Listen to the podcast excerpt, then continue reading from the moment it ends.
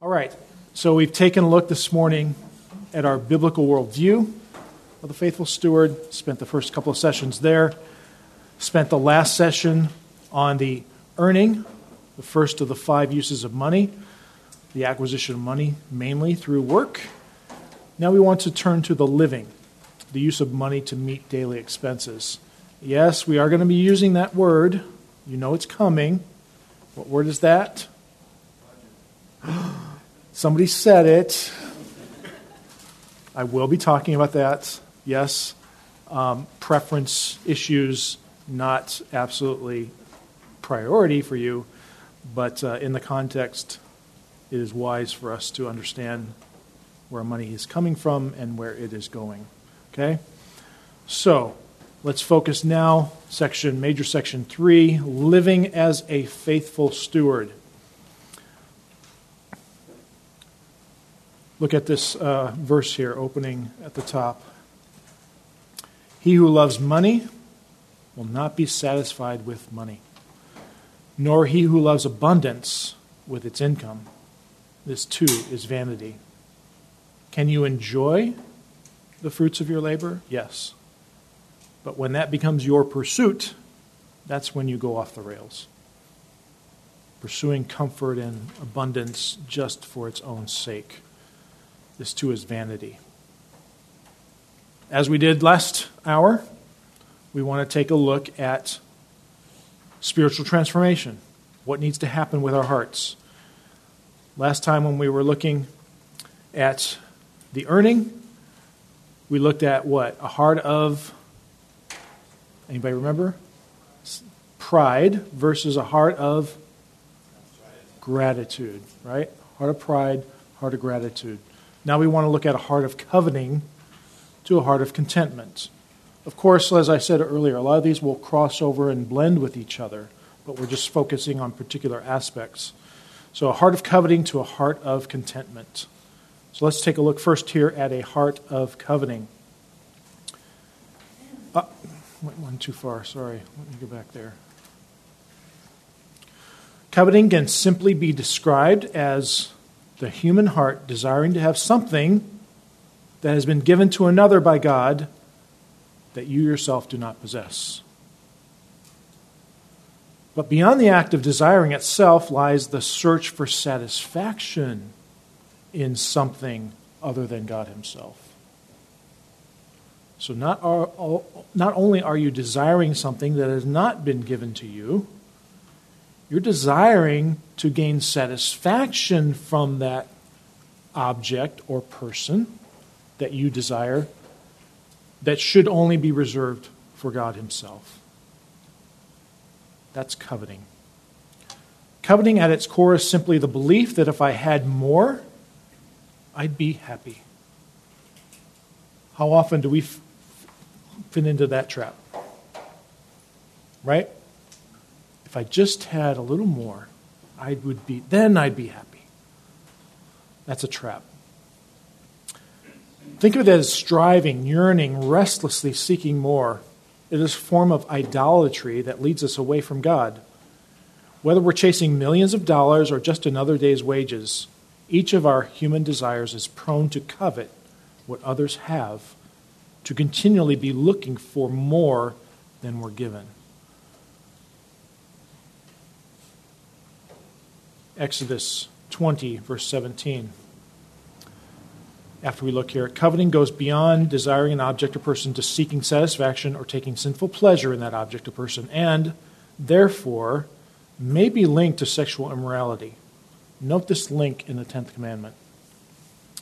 You shall not covet your neighbor's house, possession.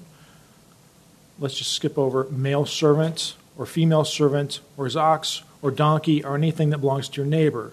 What else is included there? Your neighbor's wife. Why would you desire your neighbor's wife? Oh, she's a great cook. and I want her to cook for me. Is that really? No, there's greater desire there, right? You want to take, as David did, he took his neighbor's wife. He took Uriah's wife, Bathsheba, because he desired her and he committed adultery with her. So, this coveting is not just the sense that I want something that someone else has and I want to find satisfaction in that. It could even lead us to sexual immorality, this coveting. So, there's a link there. The author of Hebrews also draws a close association between coveting and sexual immorality. So follow here along in Hebrews 13. Marriage is to be held in honor among all, and the marriage bed is to be undefiled. For fornicators and adulterers, God will judge. Look immediately where he goes after that. Make sure your character is free from the love of money. There's an association there between love of money and sexual immorality, coveting. Cortines and Baumer write insightfully here Our culture teaches us to be generous with sex and to closely guard our money. Right? Get all you have, but be generous with sex. Get all the finances you can, all the money. But God teaches us to be generous with money and to closely guard our sexual purity. Guard the marriage bed. Keep yourself from the love of money. It's a total reversal, one that leads us in both cases toward a divine contentment that wisely stewards what God has given to us. The heart of contentment, focusing now, moving from a heart of coveting to a heart of contentment. Replacing coveting with contentment transforms the restless human heart. Right? Coveting, what does that do for our hearts? We are restless when we covet. We because we there's unfulfilled desire there. There is the desire to have something we can't have and don't have, so we long for it. Right? So when you replace that with contentment, Lord, what you've given me, I don't need to look elsewhere for. What you've given me is what you've given me. So the restless heart can be transformed into a haven of peace as it finds rest in God Himself and His providence within one's own circumstances, designed and controlled completely by Him. This comes only through meditating on contentment within Scripture. Just think of Psalm 23. How does it start? The Lord is my shepherd. I shall not want. He does all these things for me that David goes on to elaborate. There's satisfaction in what God provides because He is our provider and our shepherd. So let's go back there to Hebrews 13. Marriage is to be held in honor among all, and the marriage bed is to be undefiled. For fornicators and adulterers, God will judge. Make sure that your character is free from the love of money, and that's where I stopped it last time, but continuing, being content with what you have. So these verses provide the cure both for sexual immorality and the love of money. And what is that cure?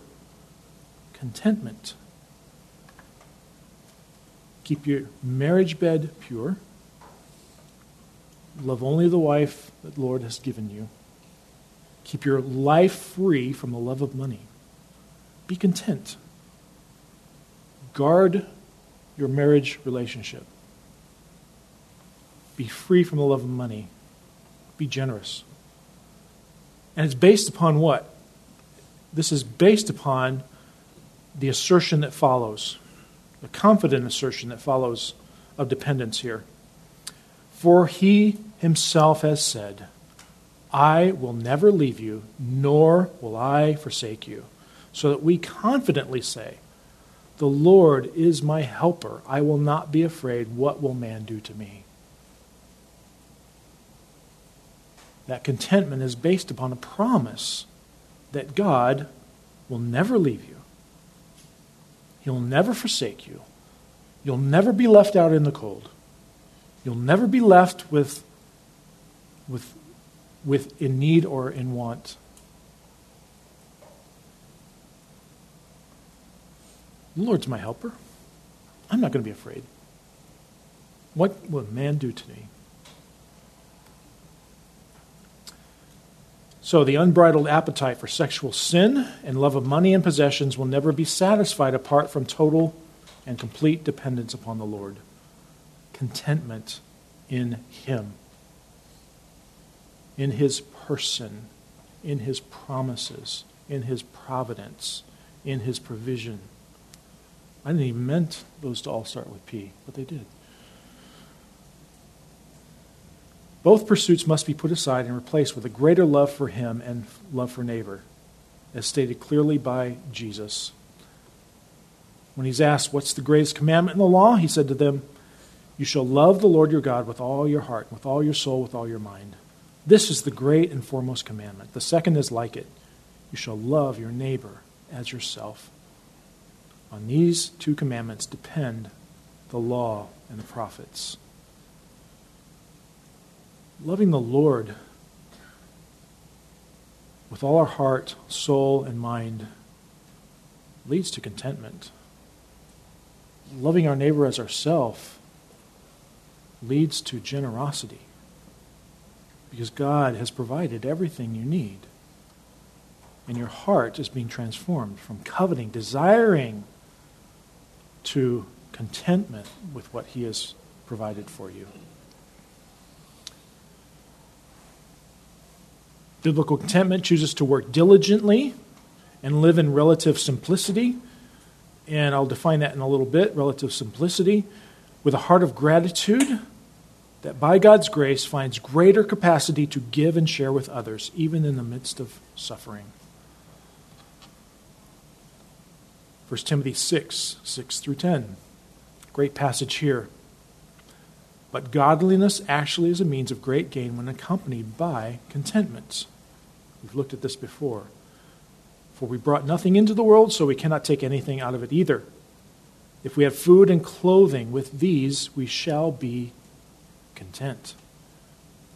But those who want to get rich fall into a temptation and snare and many foolish and harmful desires which plunge men into ruin and destruction. For the love of money is the root of all sorts of evil, and some by longing for it have wandered away from the faith and pierced themselves with many griefs. That's where coveting will lead you. You want, you desire, you don't have. So you go out there and maybe take it. Maybe even steal to get it, or do foolish things because you have a love for money when you should have a love for God. And that love for God also leads us to love our neighbors. Philippians 4. Apostle Paul, again, writing from prison, don't forget that. Writing to the Philippian church from prison. But I rejoiced in the Lord greatly, and now at last have received, have revived, you have revived your concern for me. Indeed, you were concerned before but you lacked opportunity. Not that I speak from want, for I've learned to be content in whatever circumstances I am. I know how to get along with humble means, and also know how to live in prosperity. There's a good understanding. Should we live in poverty? Should we live in great luxury? Paul says that's not the point. He says, I am content in whatever circumstances I'm in. If you say, following up on our earlier discussion, yeah, it's okay for a believer to enjoy the fruits of their labor and enjoy some, some comfortable things and maybe live in some luxury. The real question is what happens when that's all taken away? If it's all taken away and you're still content, okay, then you had the proper perspective.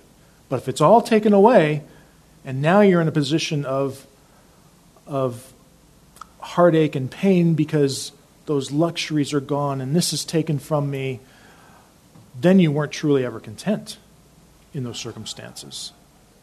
So I think that's really the question because Paul is telling us this is the key. Being content in whatever circumstances I am. I know how to get along with humble means. I also know how to live in prosperity. In any and every circumstance, I have learned the secret of being filled and going hungry, both of having abundance and suffering need. What is that secret, Paul? I can do all things through him who strengthens me. Let's not pull that out of context, right? And apply that to everything in life. I can do everything. I can do anything because Philippians says I can do all things through him who strengthens me. No, I can live in any circumstance because God is my God, He is my provider, and I am content with Him and Him alone. I can live in a situation where I have an abundance. I can live in a situation where I have nothing and still maintain a consistent contentment. That's the secret. I can do all things through Christ, through Him who strengthens me. Because He's the source, not the things or the lack of the things. That's not the source of my contentment. He is the source of my contentment. And He provides the strength to endure both of those situations or anywhere in between. Right, so another examination of a heart issue. So examine your own heart again with this question What do I covet? Is there anything that I covet, that I desire more than you, Lord? Root that out, just as I need you to root out the pride. Give me that heart of gratitude, and to go along with that heart of gratitude, a heart of contentment foundational, fundamental. Deal with these things rather than, okay, give me a bunch of financial principles, and if I follow them, then I'll be in a good position someday. No, let's make sure our hearts are dealt with primarily and fundamentally. And these other things will fall into place. Okay? So let's move on then to part B necessity, asking and answering the right question. So, when it comes to our finances and our income, we're going to find ourselves, you know, in this group of people uh, on different levels of the economic spectrum, right? Some people are blessed with a lot, some people are blessed with a little. And you just notice I use the same blessed term there, right? Some people have a little, some people have a lot. Um, so, how do I deal practically with that income, whether I have a lot or a little? How do I get to a place to where um, I can, you know, just develop more as a faithful steward? Okay? So, depending on the financial circumstances, in water and abundance, in which the Lord's divine providence has placed you, one of two vital questions must be asked to help, uh, in order to help practically with the human heart's transformation from coveting to contentment. If I'm on this journey, I mean, you can have a lot and covet, you can have nothing and covet right? So, some practical questions here. First of all, how do I create margin? So, this would be for individuals or households who have a limited income and maybe are even struggling to meet their needs, or they're even living beyond their needs. I'm spending more than I'm earning. Uh, what question do I need to answer? That question is how do I create margin? Right? If you are bringing in this much income and you're spending this much in your expenses, you got a problem. The equation doesn't work, right? This is pretty simple math. Okay? So you've got to find a way to take these expenses and bring them down here under your income, or you've got to find a way for this income to get up here. There's just no other two ways about it. You've got to go to a place where the income is higher than the expenses and there is a margin in between. Otherwise, you're always, you know, even if it's, it's equal, um, every dollar I earn is I spend it and I don't overspend, but you're not doing any saving, your giving is limited, you're not preparing, you know, for the future within God's providence. That preparing for the future. So you've got to ask, how do I create margin? And typically it's, you know, it's not easy just to increase that income. So really the answer typically lies on this side, the expense side. I've got to figure out a way to lower my expenses and live within my means. So that's creating margin. So I like to put it this way having money left over at the end of the month instead of too much month left over at the end of the money. Right? A lot of us are left with too much month at the end of the money. We need to have it the opposite way. Okay, so an explanation here. And I think this is important. And whether you um, maybe agree if this is the number one principle for successful money management, that's you know up to debate. But uh, for these authors, they say we consider margin to be the number one principle for successful money management. Because without it, you cannot consistently give or save. And God does call us to give and to save. Margin is God's gift to people with limited incomes, a way to plan for the future and to plan for generosity even when we're not wealthy. Sometimes the only way to generate margin is to embrace major lifestyle changes. Pause here. The Philippian church gave to the Apostle Paul out of their abundance out of their poverty. Don't come to me and say, well, don't come to the Lord and say, maybe not to me, but don't come to the Lord and say, well, I, I can't give. We have an example of the Philippian church, which we will examine later under giving. They gave generously, even beyond their means, they gave. Okay? So I'm just saying that's not real valid argument, saying, well, I'm in poverty, so I cannot give the Philippians found a way to do it, and Paul commended them for that. Okay? Sometimes the only way to generate margin is to embrace major lifestyle changes, but margin is the only path to financial health and to Christian faithfulness. Better yet, it's the financial path to peace and joy. And again, I may not put as much, you know, I, be careful how that's worded, but I think in the context you understand that, hey, I, I can't live this way. It doesn't work debt, debt, debt is just going to get greater, greater, greater. I have to find a way to live this way and create this if I want to be a faithful giver and a saver. I have to, there's no two ways about it. Maybe there is a way to increase this income. Maybe there is, and there certainly are ways to reduce the expense side of things to you know a reasonable degree. Okay? And like I said, this applies differently to each individual and household. So take where you are and uh, apply this to you. So, those on that challenged side of, okay, I've got a limited income, my expenses may be at or higher than that, I've got to find the way. How do I create margin? That's the question for that end of the spectrum. If we go to the other side of things, you got to ask yourself, how much is enough? How much is enough? If somebody has been blessed with a great income that's well beyond what they need for living, those households with higher incomes have to set limits on their spending, set limits on their saving. Say, I need to determine how much is enough. Okay? My expenses are here, my income's here. Well, how much of this is enough? That's different for every person. I'm not giving you a number or a figure or a percentage or anything like that.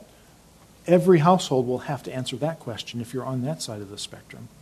How much is enough? Okay? So, in other words, you're saying, I'm going to set a limit on my spending, I'm going to set a limit on my savings, and I'm going to increase my generosity. This is what we need to live. This is what we believe we need to save. So you've got to quantify those numbers. You've got to go through some sort of process to quantify them. And when you come to that, say, okay, Lord, we believe everything else above that, we're just going to give away. I don't know where that is on that scale. I don't know how much that is. But that's just the question you have to ask yourself. How much is enough? These authors write again when we discover the value of God and His kingdom, our desires move from ramping up our lifestyle toward ramping up our contribution to God's work. Yeah, you may be in a situation where your income is just growing The Lord is blessing you year after year. You have to decide am I going to increase my living, my lifestyle? And there's nothing wrong with that, but you do have to ask yourself how much is enough. Let's set a limit on that. Otherwise, it's just going to continue, continue, continue. So you ask yourself, how much is enough? And I just want to give away the rest of it. Again, that's not me determining for you what that means. That's for you to seek the Lord's answer to that question and how he answers it. Because he may answer it very differently for different households. Does that make sense? Yeah? Okay. Number two, under this, how much is enough? Enjoying the blessings of God, obtaining a better job with higher income, improved housing, more reliable car. It's good, but without limits, those pursuits can lead us away from God rather than closer to Him. Poverty is not the goal, but rather a life of simplicity. And I said earlier, I'll define that life of simplicity. Define it this way a life of simplicity, avoiding unnecessary distractions. Again, that's a relative term that can be applied in different ways to different people. But when I consider a life of simplicity, it doesn't mean a life of poverty. It's just what distractions can I eliminate that are now taking up my time and energy that are unnecessary? That makes sense? So, seeking a life of, of simplicity that allows you to take that energy that you were focusing on this thing that you had, or things, or responsibilities because of the income, you're taking that and saying, oh, I'm going to redirect that, not be distracted by that. Could be a good thing, not necessarily a bad thing or an evil thing, but I'm going to turn my focus towards more fruitful ministry and finding that contentment in the Lord, that thing that's distracting me. Okay? I'll just throw something out there, a, a, boat, you know, somebody has a nice boat. Well, that boat requires it to be stored somewhere and cared for and maintained and insured and you've got to take it from point A to point B and you've got to, you know, all those things. And that can be great and someone can just really enjoy that and, and um, you know, even use it in such a way that uh, it, you know, you enjoy it with neighbors or whatever or however. But it's taking up your time in some way or other. Again, not a bad thing. I'm not saying get rid of that boat. But maybe you come along and say, you know what? I just don't need that distraction. That's a great thing. We've enjoyed that. Let's get rid of it so that we can focus on maybe more ministry for the Lord. I don't know. I don't know what that means for you. I'm just throwing something out there. But hopefully, the point is made. Let's try to live a life I think we saw this with the Apostle Paul. His life of simplicity was we preach Christ and Him crucified. That was his singular focus. He wasn't distracted by other things in the world.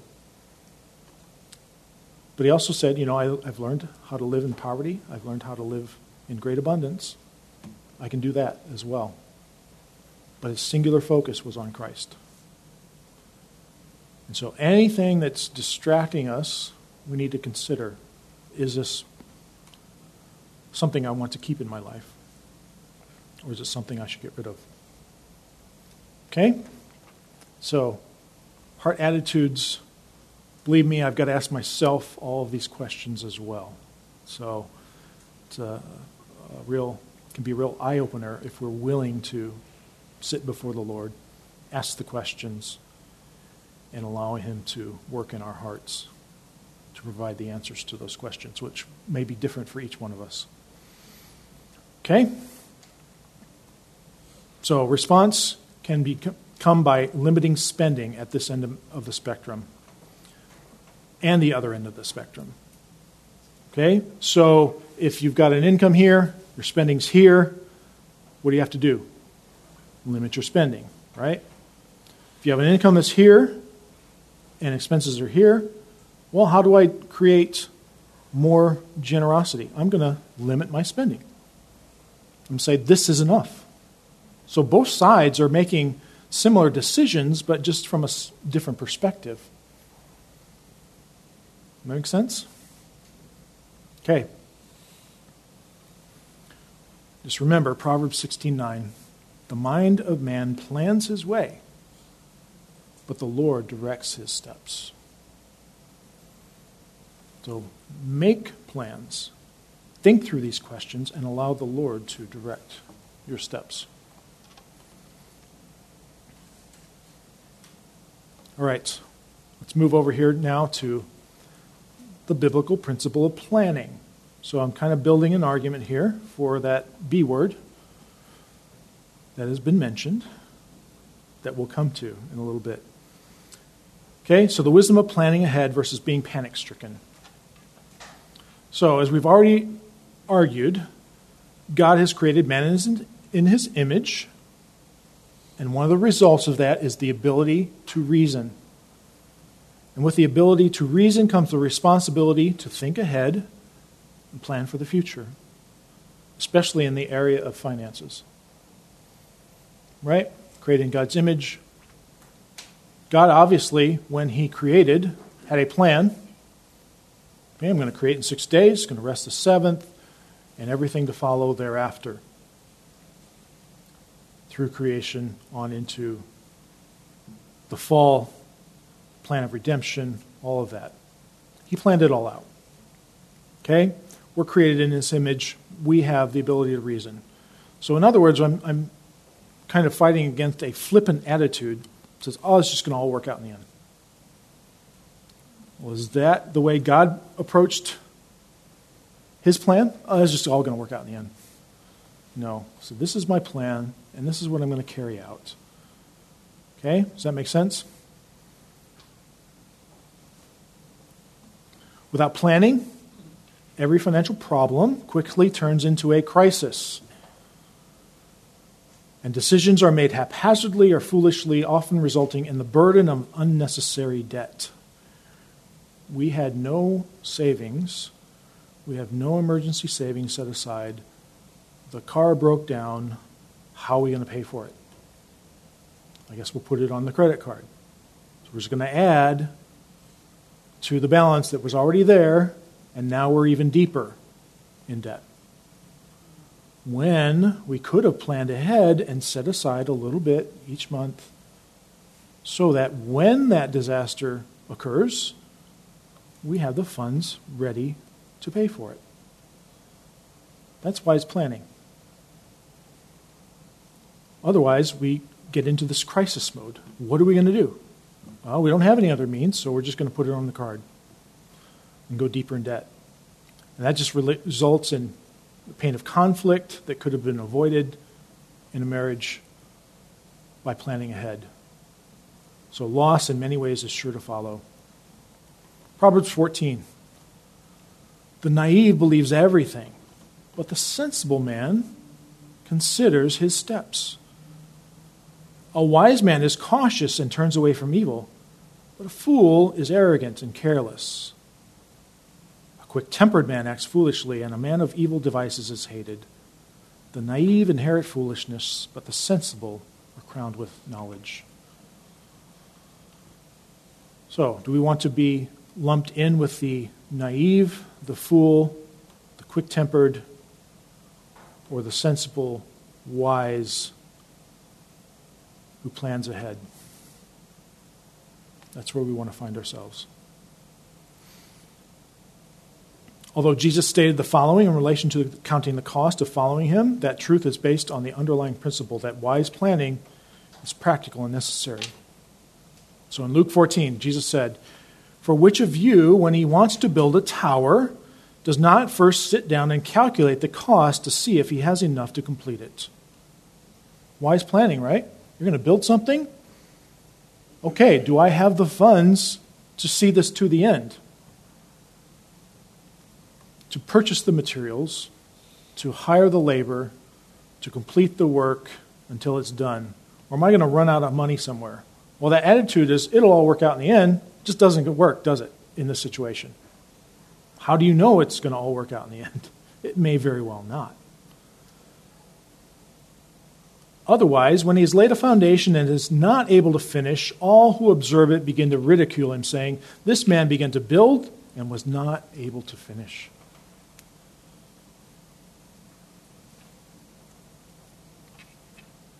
Even so, planning must be always performed prayerfully, seeking the Lord's will. Do I need to plan? Yes.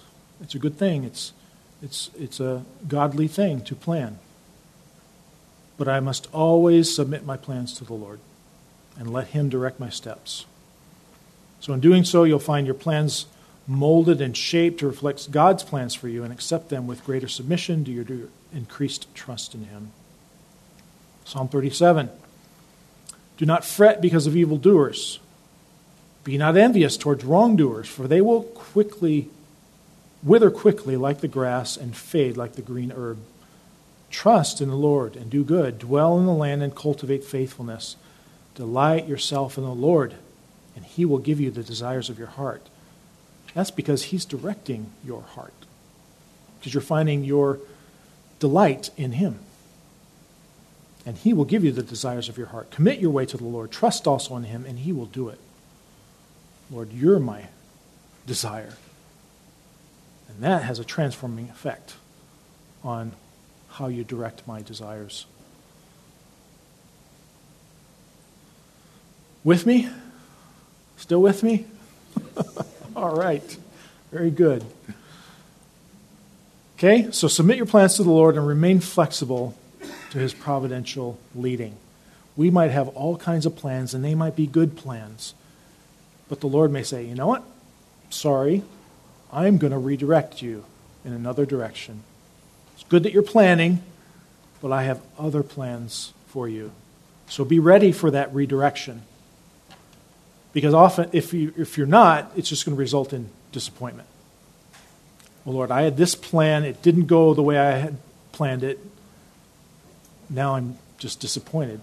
Rather than, oh, Lord, okay, we're going to take a right turn here. All right, that's where you want to take me. Let's go there instead. Proverbs 16 The plans of the heart belong to man, but the answer of the tongue is from the Lord. All the ways of a man are clean in his own sight, but the Lord weighs the motives. Commit your works to the Lord, and your plans will be established. The Lord has made everything for its own purpose, even the wicked for the day of evil. The mind of man plans his way, but the Lord directs his steps. Amen? Amen. Rest in the knowledge that he's guiding you in all circumstances and events toward the ultimate goal of his divine sovereign purpose of glorifying himself, the plans of which also include your good classic Proverbs here Proverbs 3, 5, and 6. Trust in the Lord with all your heart. Do not lean on your own understanding. So vital. Okay, Lord, I'm going to trust in you. You're going to direct us. I can't rely upon my own understanding because it's flawed. It's not omniscient like yours is. In all your ways, acknowledge him, and he will make your path straight. Lord, you're my guide. I'm going to follow you. I'm going to trust you fully, no matter what. And we know that the Lord is going to test that through trials, right? He's going to test that. Do you really trust me? Do you really believe in me? Are you really going to follow me? We will be tested in that.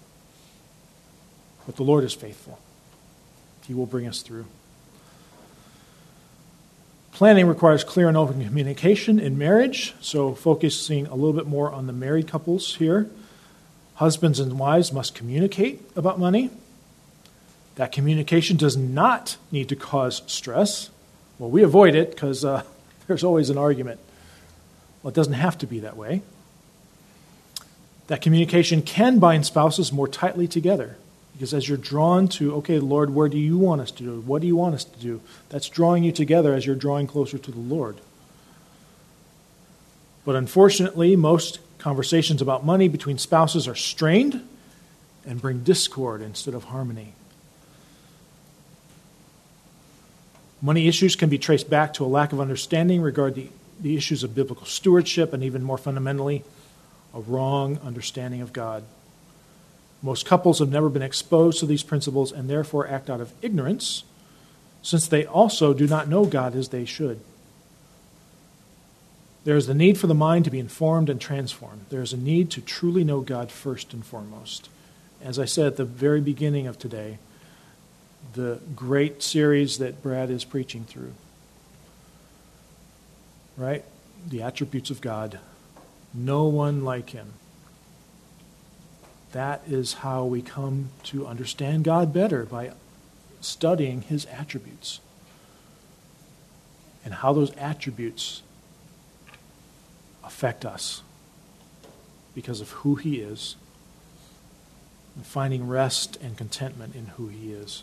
But if you don't know him from Scripture, a lot of people out there in the world claim to know God and talk about all their crazy experiences, but that's a God of their own making.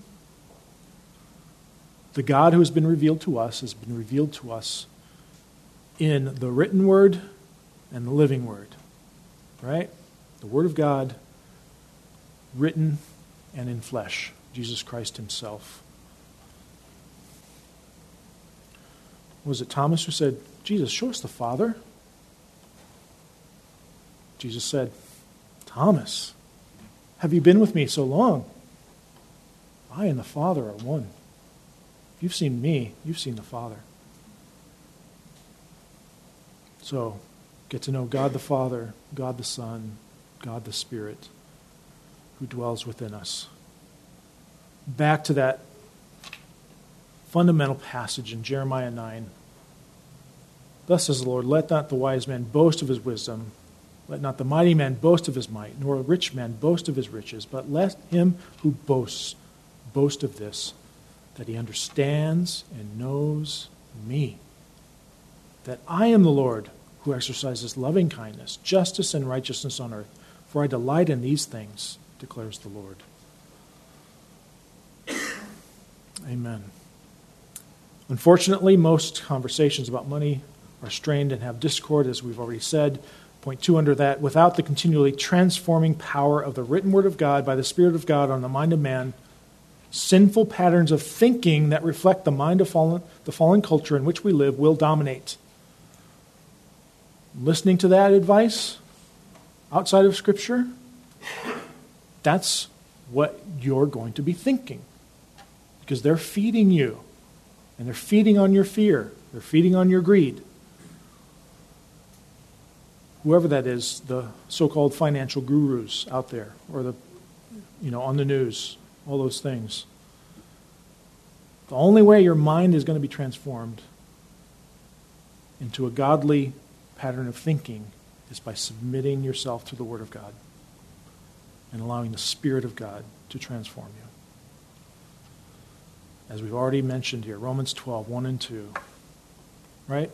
Verse 2 there. Do not be conformed to this world, but be transformed by the renewing of your mind, so that you may prove what the will of God is, that which is good and acceptable and perfect.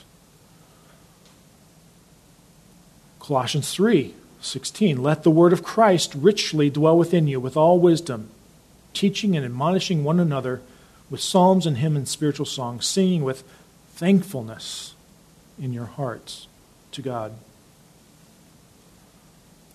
Philippians 4 8. Finally, brethren, whatever is true, okay, not everything that we're listening to on the news is true, nor is it honorable or right, pure, lovely, good repute.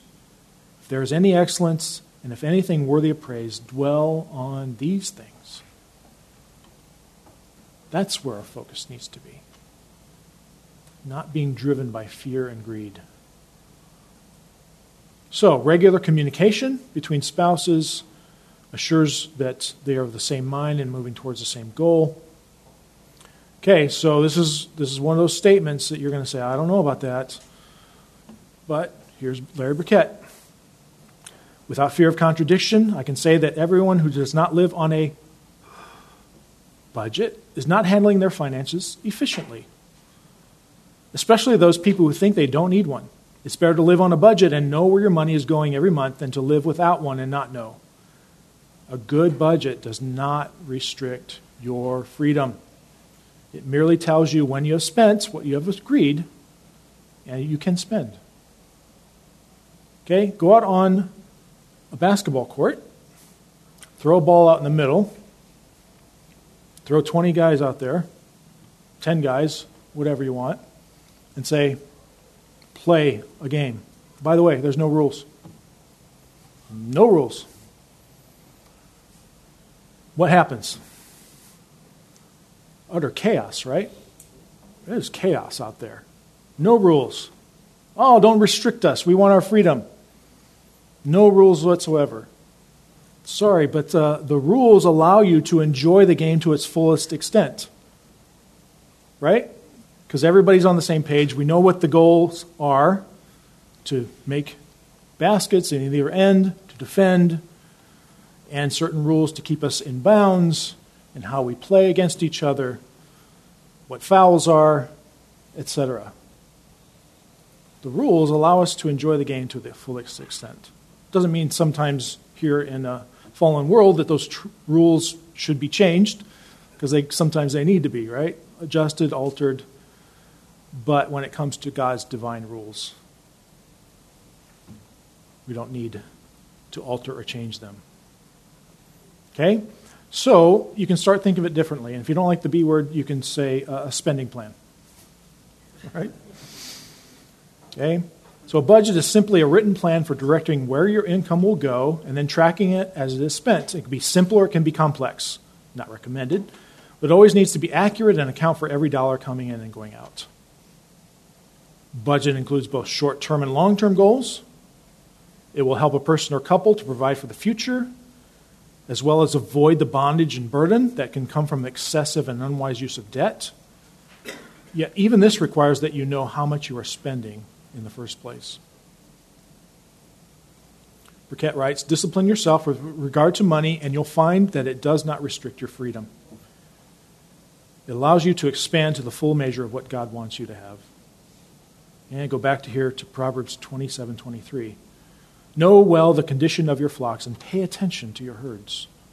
In that time, that was their wealth flocks and their herds.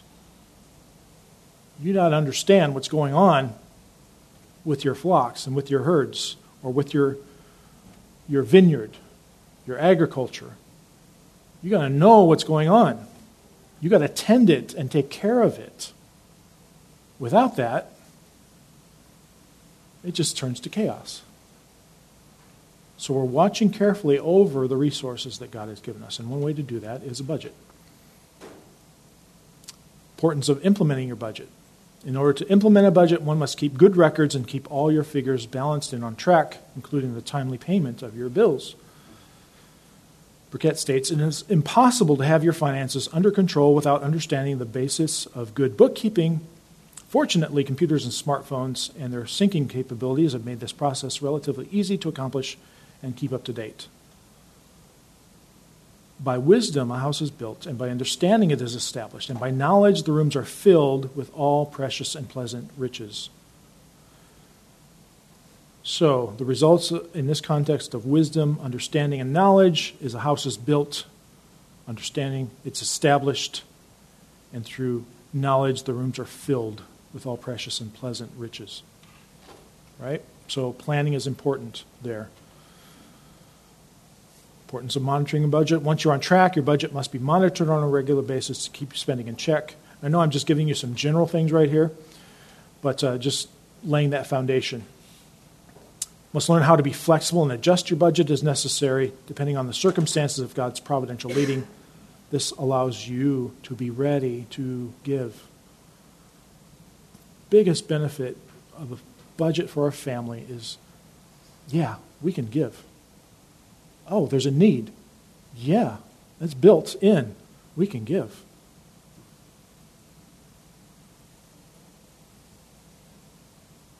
I know where things are at. I know that bills are covered. I know that there's savings going on. Lord, we're ready. We can give. We can give more. The naive believes everything, but the sensible man considers his steps. The prudent sees the evil and hides himself, but the naive go on and are punished for it. Okay, so guidelines for budgeting. Some simple guidelines here. Burkett states a budget is actually a yearly plan divided by 12. And by the way, I've been doing this for 30 years. Okay, when I started my first like real job, I started budgeting. I had a ledger, actually page, pen, paper. Every paycheck, budgeted it out. Spending, that was just me. And I'm not saying you have to do things to the same way I do or the same degree I do. Your budget can be very simple. Here's how we taught our kids to budget. Maybe you've heard this, maybe not. Three jars. One, two, three. Okay? Get your allowance. Here's your giving jar. Here's your savings jar, and here's your spending jar. We're going to start with the giving jar. We're going to put money in there. Then we're going to go to the savings jar. Because if we go the other way, there's never going to be anything left for charge two and three. Right? So put some in the giving. Here's the saving. Here's the spending. That's simple. You can do that. Do that in the right order. All right. Got our priorities straight. Three jars.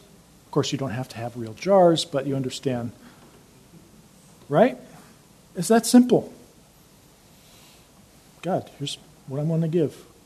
Here's what we're going to save. Here's what we're going to spend. Your margin's built in. Right? So it can be that simple. So if you're thinking, this is such a heavy burden you're laying on me, it doesn't have to be. Now, of course, my budget has um, gotten more complex over the years, but it can start that simply. Okay? So it's simply a yearly plan divided by 12, putting every aspect of spending within there, and when those bills come up, I already have the money to pay for them because I've set it aside beforehand. Okay, I'm going to go quite a, kind of quickly through these, and just hopefully you'll get the overall principles here. Okay, you have to, this is the old envelope system. I mean, we can talk about the jars, but there was a the budgeting system called the envelope system. Okay, I have my, all my categories in different envelopes. I get my pay, I divide the cash. This goes in for rent or mortgage. This goes in for groceries. This goes in for clothing. This goes in for gas. This goes in for insurance. This goes, etc. down the line. And you divide it up properly. You're spending that. Oh, need money for gas? Here's the gas money. That means you've got to plan it properly so that you have the appropriate amount of gas money there when you need it. Oh, sometimes we got to spend a little bit more gas money, but we don't have it here. Well, we might take a little from this envelope where we have an abundance and I'll take a little bit from there because we're spending a little bit more on gas this month. Okay? So that's the flexibility of the budget. It's not rigid. But if all the envelopes are empty and it's the 20th of the month, you got a problem. There's too much month left at the end of the money. We didn't budget appropriately and we did not spend appropriately. We overspent. So you got to be careful there. Okay? So let me, I'm just going to jump through because we're coming up here pretty quickly here. Budget must be simple or you're going to lose motivation to maintain it. Okay? Burkett wrote, and he wrote this 30 years ago if it takes more than an hour each month to maintain it, it's too complicated. It shouldn't take you more than a few minutes just each day. Once you're, okay, income comes in, assign the income, smartphone app. As I spend it, take it out. It just all syncs, and my wife has it as well on her phone. When she spends, she can enter transaction or transactions. You can have them automatically download, funnel them into the right category. It just eventually it goes on autopilot. For me, I mean, it's pretty simple now these days because I've been doing it for so long. But for someone starting out, there's a lot of challenges there. And so I'm not necessarily going through, okay, what's your budget, your budget, your budget, because it's all going to be different. But the point is, it's a plan and I have my categories, and I place the appropriate amount in those categories, and when I spend it, the money's there. Okay, um, auto insurance comes up every six months.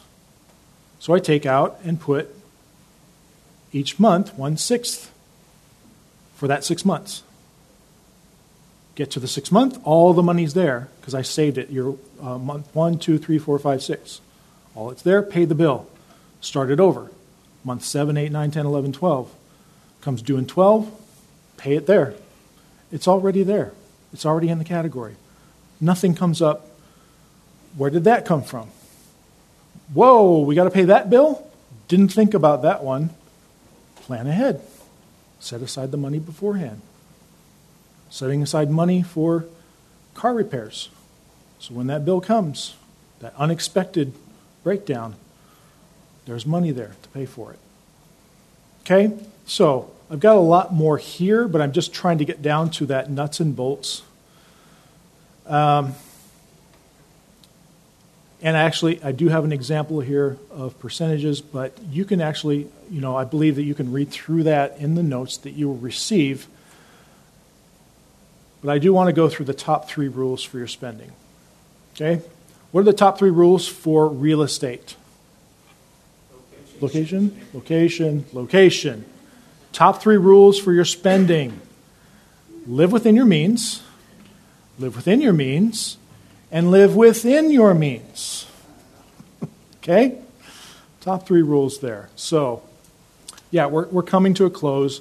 You can walk through if you have questions about that. I do give some, um, let me go right to some of these budgeting resources. I want to show you the one I use is that first one. You need a budget. Online. It's a subscription service. It is going to cost you something. Um, you can use something like Faith and Finance. They have a basic version that's free, does very, something very similar to YNAB, or you can get a subscription service there. But YNAB, that's what they do, that's all they do. I like products or services that focus, and that's what this service does. Not necessarily Christian, and doesn't necessarily need to be because it's just a tool. Okay? But it's very useful tool that keeps all our budgets synced across all our devices. My wife knows what's going on at all times. She can see the budget. I see the budget and it works for us. So, sorry that I didn't get through all the material, but hopefully you get the basic understanding here, right? And that's what was crucial to just be a wise planner, to know the condition of your flocks and herds, or the condition of your credit cards and banks. Know the condition, know what's going on there. Live within your means.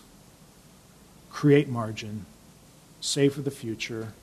Become a generous giver and we'll focus obviously on saving and giving in our next week's sessions. But any questions that that has generated that I can answer in the next maybe couple of minutes. Otherwise, I'll kind of stick around for a little bit if you do have individual questions. But anything at all that that generated, or was it just siesta time and I don't have anything left to ask you because I can't think of anything. okay. All right. Well, let's. Uh, it's 1.30, so um, let me close us in prayer. Thanks again for your, your time, your attention. I pray that the Lord uses this for you. Lord, I, I do thank you that uh, your word is um, just so deep and rich and covers every aspect of our lives where we need divine attention. And you have revealed yourself to us in your creation, but in particularly in particular in your written word and in the living word of Jesus Christ. So we thank you for the word of God that we can study and glean principles from and understand how we might live our lives. So we pray that you would take the things that we have heard today and cause us to ask the very important questions and to listen as we seek you in your word and as your spirit ministers to us and guides us and leads and directs us. Help us to develop a heart of, of just contentment and thankfulness and replace the heart of greed and the heart of coveting with those divine virtues. And so, Lord, we commit this time to you and just pray that you bring us together again next week and that we might uh, learn further about these vital principles. We pray this in your name. Amen.